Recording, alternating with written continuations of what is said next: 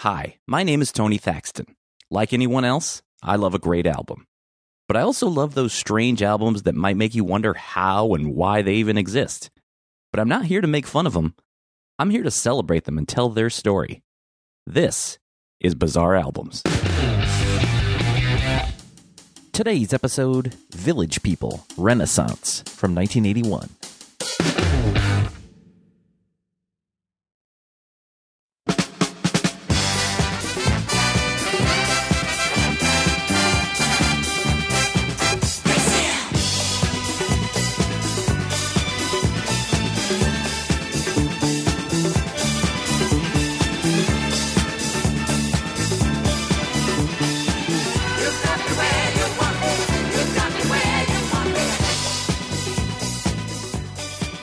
In 1975, the Philadelphia group The Ritchie Family went to number one on the Billboard Hot Dance Club Play chart and number 11 on the Billboard Hot 100 with their disco version of the song Brazil. The single was produced by French producer and songwriter Jacques Morali. The whole project was his brainchild. In the early 70s, Morali had met another French producer, Henri Belolo, Morali told Belolo about his idea of adapting the song Brazil into a club record. Belolo was intrigued, and he financed the recording at the Philadelphia recording studio Sigma Sound. Together, Morali and Belolo would call themselves Can't Stop Productions, and shortly after the success of Brazil, they moved to New York. In an interview with disco-disco.com, Belolo talks about their move to New York, saying, quote, here we were in America and in New York, becoming record producers and writers. We were going every night to all the clubs, including the gay clubs. Jacques was gay, I was not, but we were very good friends and had a lot of gay friends. I was talking to the gay community about what they liked and their lifestyle, what they wanted to listen to musically, and what were their dream, their fantasy. One day we were walking in the streets of New York. I remember clearly it was down in the village and we saw an Indian walking down the street, and we heard the bells he was carrying on his feet. We followed him into a bar. He was a bartender. He was serving and also dancing on the bar. And while we were watching him dancing and sipping our beer, we saw a cowboy watching him dance. And Jacques and I suddenly had the same idea. We said, My God, look at those characters. So we started to fantasize on what were the characters of America. The mix, you know, of the American man but also a song of the turbulent gender that triggered the attention of the gay community. And this is how we came with that idea of putting together a group of five males in which each one is its own character. And we named it the Village People because we discovered these characters in the village. So we said, okay, they are the guys of the village. So this is how we started. End quote. Around this time, Morali had been given a demo recorded by a young singer who was on Broadway with The Wiz at the time, Victor Willis. Morali hired Willis to sing on some recordings for the songs he'd written. According to a 1979 Rolling Stone article, Morali told Willis, I had a dream that you sang lead on my album, and it went very, very big.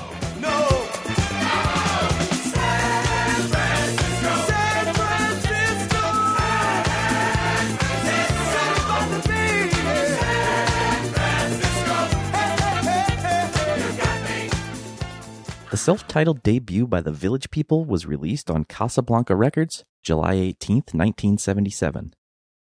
The album had some success. Its lead single, San Francisco You've Got Me, went to number 15 in Australia and number 2 on the US Billboard Bubbling Under Hot 100 chart.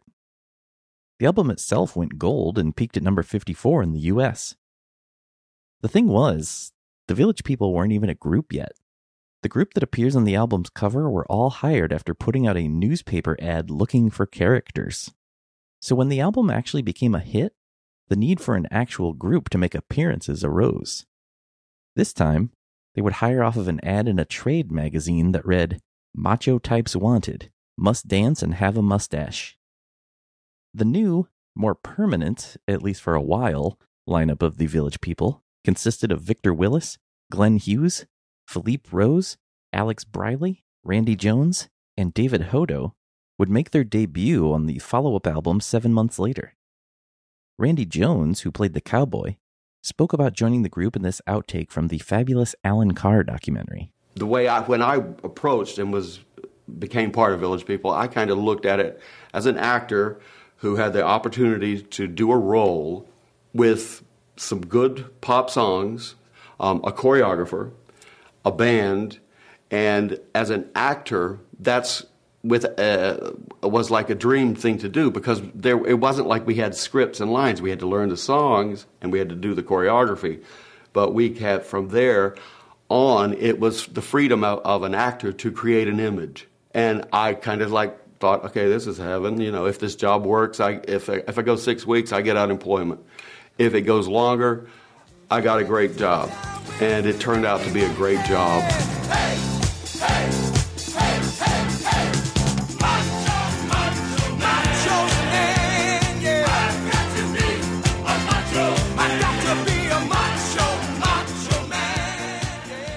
The Village People's second album, Macho Man, was released on February 27, 1978.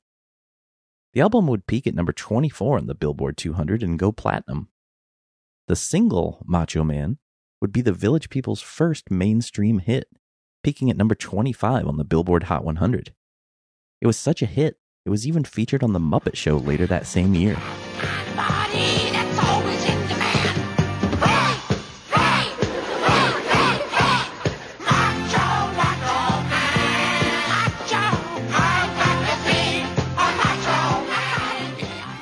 Just seven months after the release of their Macho Man album, the group released their follow up album, Cruisin'. Cruisin' would include the biggest hit of their career. Village people, the Macho Men are back. Macho, Macho Man, yeah, I've got to be a macho. And they're ready to go cruising. It's fun to stay in the YMCA. It's fun to stay Cruising. It's what you've been looking for from Village People and Casablanca Record and Film Works. YMCA was a worldwide hit, going to number one in over 15 countries. It peaked at number two in the US. The Village People appeared on the January 6, 1979 episode of American Bandstand and introduced the accompanying YMCA dance that still happens to this day at sporting events and wedding receptions. After their performance, Dick Clark interviewed the group, starting with Victor Willis. What's the most exciting thing for you that's happened in the last 20, uh, 12 months, for you personally? Oh, well, for me personally, I was able to um, write uh, lyrics for the last few songs Why I'm YMCA, Macho Man, I Love America, uh, in a year. Uh, and we have two platinum albums and uh, lead singing with the group. And I mean, everything is like gone. Well, let me jump back here. Do you, when you get a platinum album, do they give a copy to everybody? Course, man. We don't work for nothing. what do you hope will be for the next year? What do you hope will happen? I hope I'll get to meet a whole bunch of nuts like you got here today. Felipe, how long does it take you to get into this outfit with all of this stuff? I would say if the if the guys hurry me up, half hour. You can get into that rig in a half hour. What do you hope for the next year? Oh, I want to do about twice as much as I've done the last year. What's your thought for this coming year? Lots of money and good health. Good. Uh-uh. Wrong order. They wouldn't even have to wait another year for more success. On March 26, 1979, they released their fourth album, Go West. The album would peak at number 8 on the Billboard 200, thanks in part to its single, In the Navy. In the Navy, yes,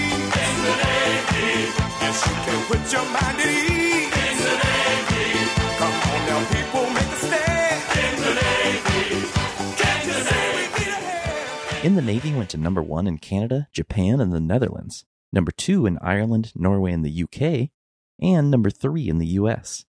But that would be their last top 10 hit in the US.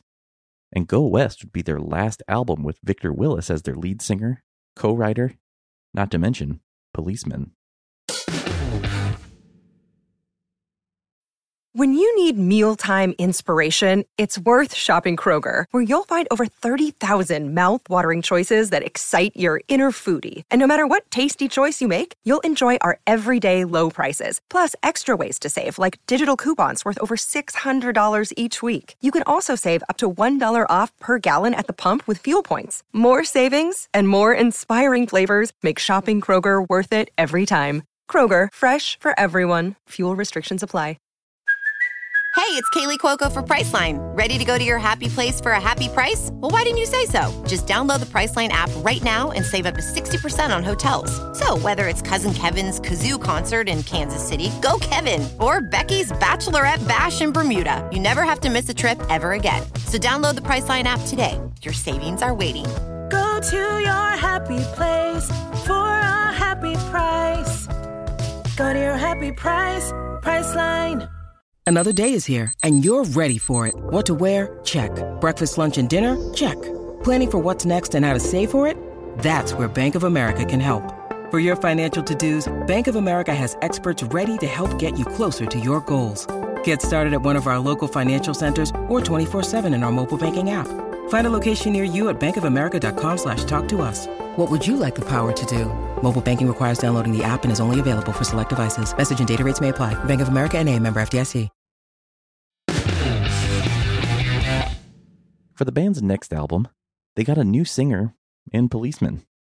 Ray Simpson, the brother of Ashford and Simpson's Valerie Simpson.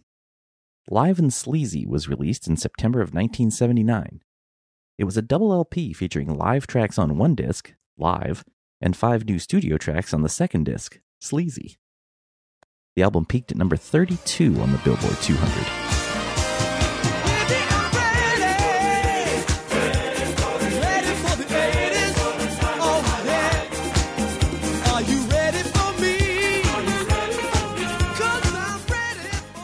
But when the 80s rolled around, disco was dying. And this made for bad timing with the Village People's next project.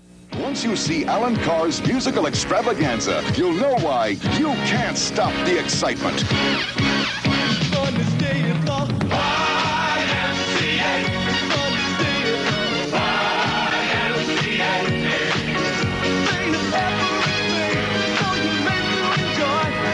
Can't stop the music. An EMI film from AFD. Yes, the Village People made a movie. Can't Stop the Music was released in theaters on June 20th, 1980. The musical comedy was directed by Nancy Walker. Sound is the quicker picker upper. It even featured a young Steve Guttenberg and Bruce Jenner. But the film flopped with both audiences and critics. It would win the first ever Razzie Award for Worst Picture. The soundtrack album would do a little better, peaking at number 47 on the Billboard 200. It was the group's final album for Casablanca Records. But things wouldn't be over for the Village People. They would sign a new deal with RCA Records, and along with their new record label, the Village People had a new look. In a 2014 interview with PopMatters.com, the construction worker of the group, David Hodo, said of this time, quote, They had a couple of people there passing around ideas. The first one was these leather outfits that were monochrome. Someone in solid red, someone in solid yellow. They had fringe on them. They were awful. We nixed that one. Then they had these guys trying to convince us of this new romantic look, which was Adam Ant and Spandau Ballet. That was the better of the two choices. End quote. And with their new look, the village people would ditch their disco sound and embraced more of a new wave sound.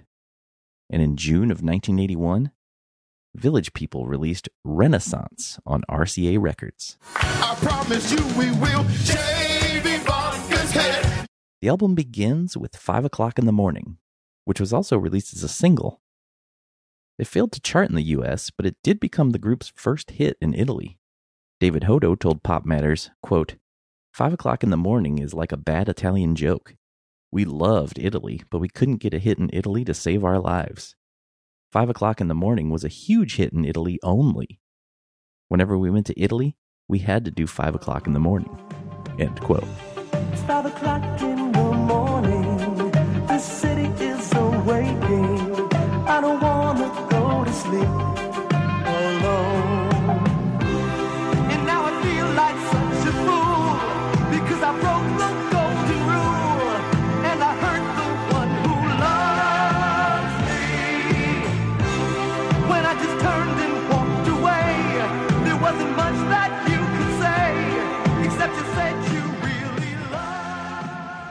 Up next is Do You Want to Spend the Night, which was the first single released from the album, but it failed to chart.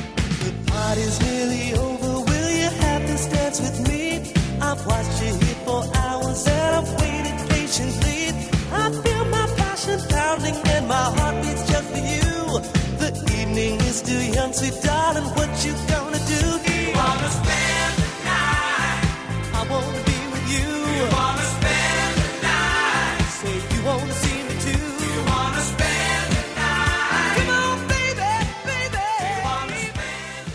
The next song, Fireman, was released as a single just in Japan. It's the one song on the album that the Village People are not backed by the VP band. More on them in a minute. The backing band here includes Carl Rucker, Ollie Brown, Michael McGlory, and Sylvester Rivers. Between them, they've recorded and toured with artists like Aretha Franklin, Janet Jackson, The Rolling Stones, Diana Ross, and Stevie Wonder.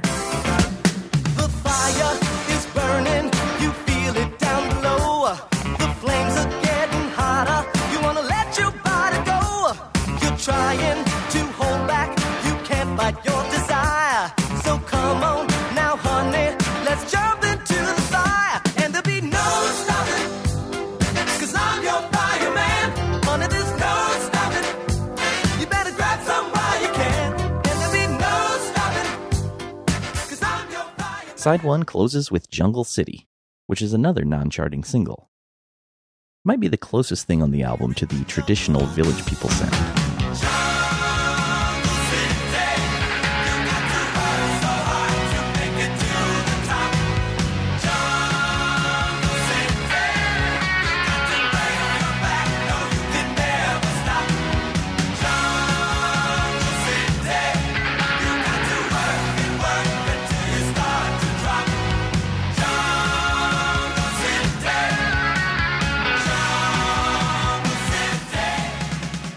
Side 2 begins with Action Man. And yes, this is also a non charting single. And you can definitely hear a Devo influence on this one.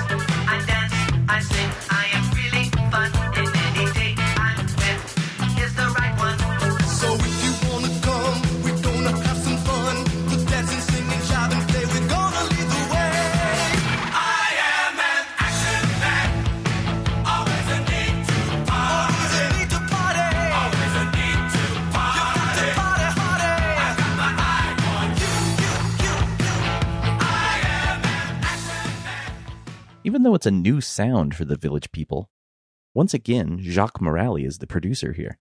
And he's again the co writer alongside Henri Belolo, the VP band, again, more on them in a minute, and Dennis Frederiksen, who's probably best known for his brief stint in the mid 80s as the lead singer of Toto. Okay, so the VP band. They're also credited co writers of every song on the album and play on every song except Fireman. The VP band is James Hunter on drums, Mark Meyerhofer on guitar, Dan Schmidt on keys, and on bass is Howie Epstein, who was the bassist for Tom Petty and the Heartbreakers from 1982 until his death in 2003. Let's dance with Mary Jane. One more time to kill the pain. Now, up next, get ready. Here's the song that's going to be stuck in your head the rest of the week Big Mac.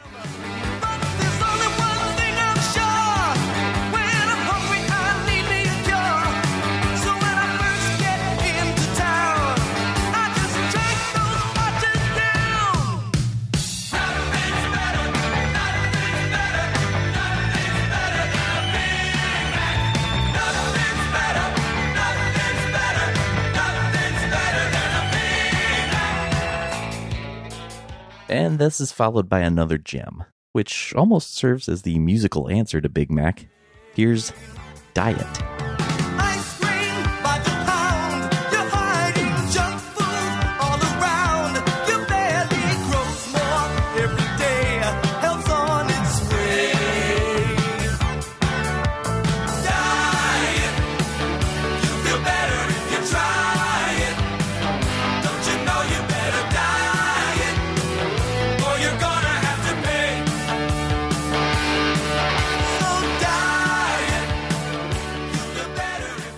Continuing with the food theme, the album closes with Food Fight. In his Pop Matters interview, David Hodo said, quote, I think Renaissance has some of our best music. It also has some of the worst, one of which I had to sing. Food Fight. End quote. When listening to Food Fight, it's almost hard to remember that this is the village people.